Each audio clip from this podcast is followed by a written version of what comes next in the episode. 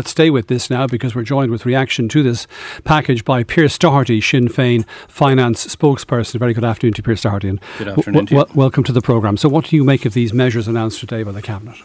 Well, as you know, Sinn Féin have campaigned extensively for paying out a spring bonus to, to pensioners, to carers, to, to those with disabilities, to those on social welfare. So we welcome that the government has taken on board our position from today, uh, although they haven't gone fully with the, the, double payment. Um, I think it is um, it, it, it is worthy.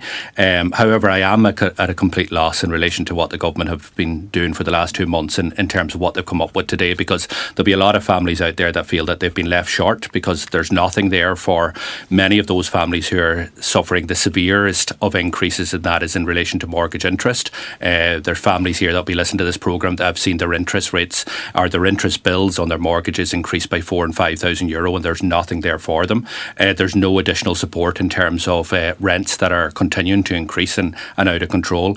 And and as you just mentioned, no ex- no no announcement at all in relation to the eviction ban. And there's thousands of people uh, that are actually wondering what's going to happen to them uh, in less than five to five weeks' time. Uh, and on top of all of that, then we have uh, the, the minister, which I, I, I, agree with in terms of that none of us can predict how the war in Ukraine is going to go and therefore how inflation is going to be impacted. But they have decided, despite that, to increase the, the cost of petrol and diesel in June. They're still going to go ahead with increasing the cost of home heating oil uh, and the fact that one of the largest uh, pressures on families is energy. Mm-hmm. And, you know, there is this myth, and let me just say this uh, there's this myth, you know, that energy consumption, electricity consumption, consumption drops off now in the month of April. That's actually not the true. The CSO will be very, very clear.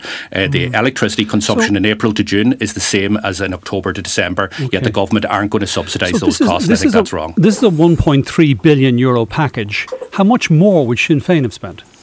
Well, we argued for an intervention in terms of the spring intervention in, in the region just uh, just in excess of, of two billion euro, and that would have that would have included measures such as certainty in terms of electricity prices for households, uh, bringing them back to the, the, the pre-crisis level. It would have provided enhanced support for renters. It would have seen core social mm-hmm. welfare rates increase uh, to to combat inflation, and particularly additional supports for those with disabilities. And it would have had the likes of a spring bonus so along with a number you, other measures. If you were spending two billion now, what would be available uh, under Sinn Féin's plan to deal with perhaps the, the further needs uh, come next winter?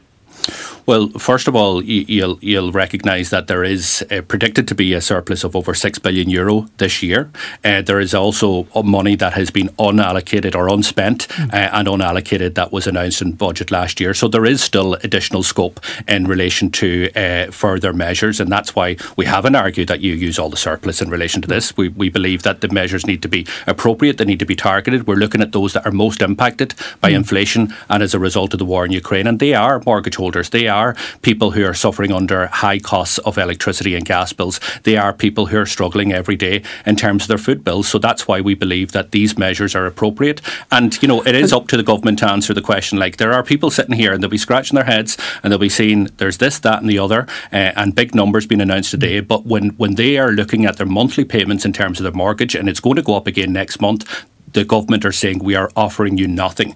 When it comes to electricity costs, because electricity costs will no longer be subsidised from next week on, and despite the fact that we consume as much electricity in the next three months as we do from October to December, there is no support despite well, the presume, electricity I presume you welcome the, the, you welcome the lower the lower VAT rate on electricity being continued. Uh, absolutely, and and we argued for that as well. But let let's let's put that in well, the in, in, in, in, in the in the context. That is a pittance in relation to the overall cost in terms of these bills that are going to be landing on people's uh, on, on, on in people's floors and through Pierce their letterboxes in the next couple of uh, months. Very good, Pearse Doherty of Sinn Féin. Thanks for that.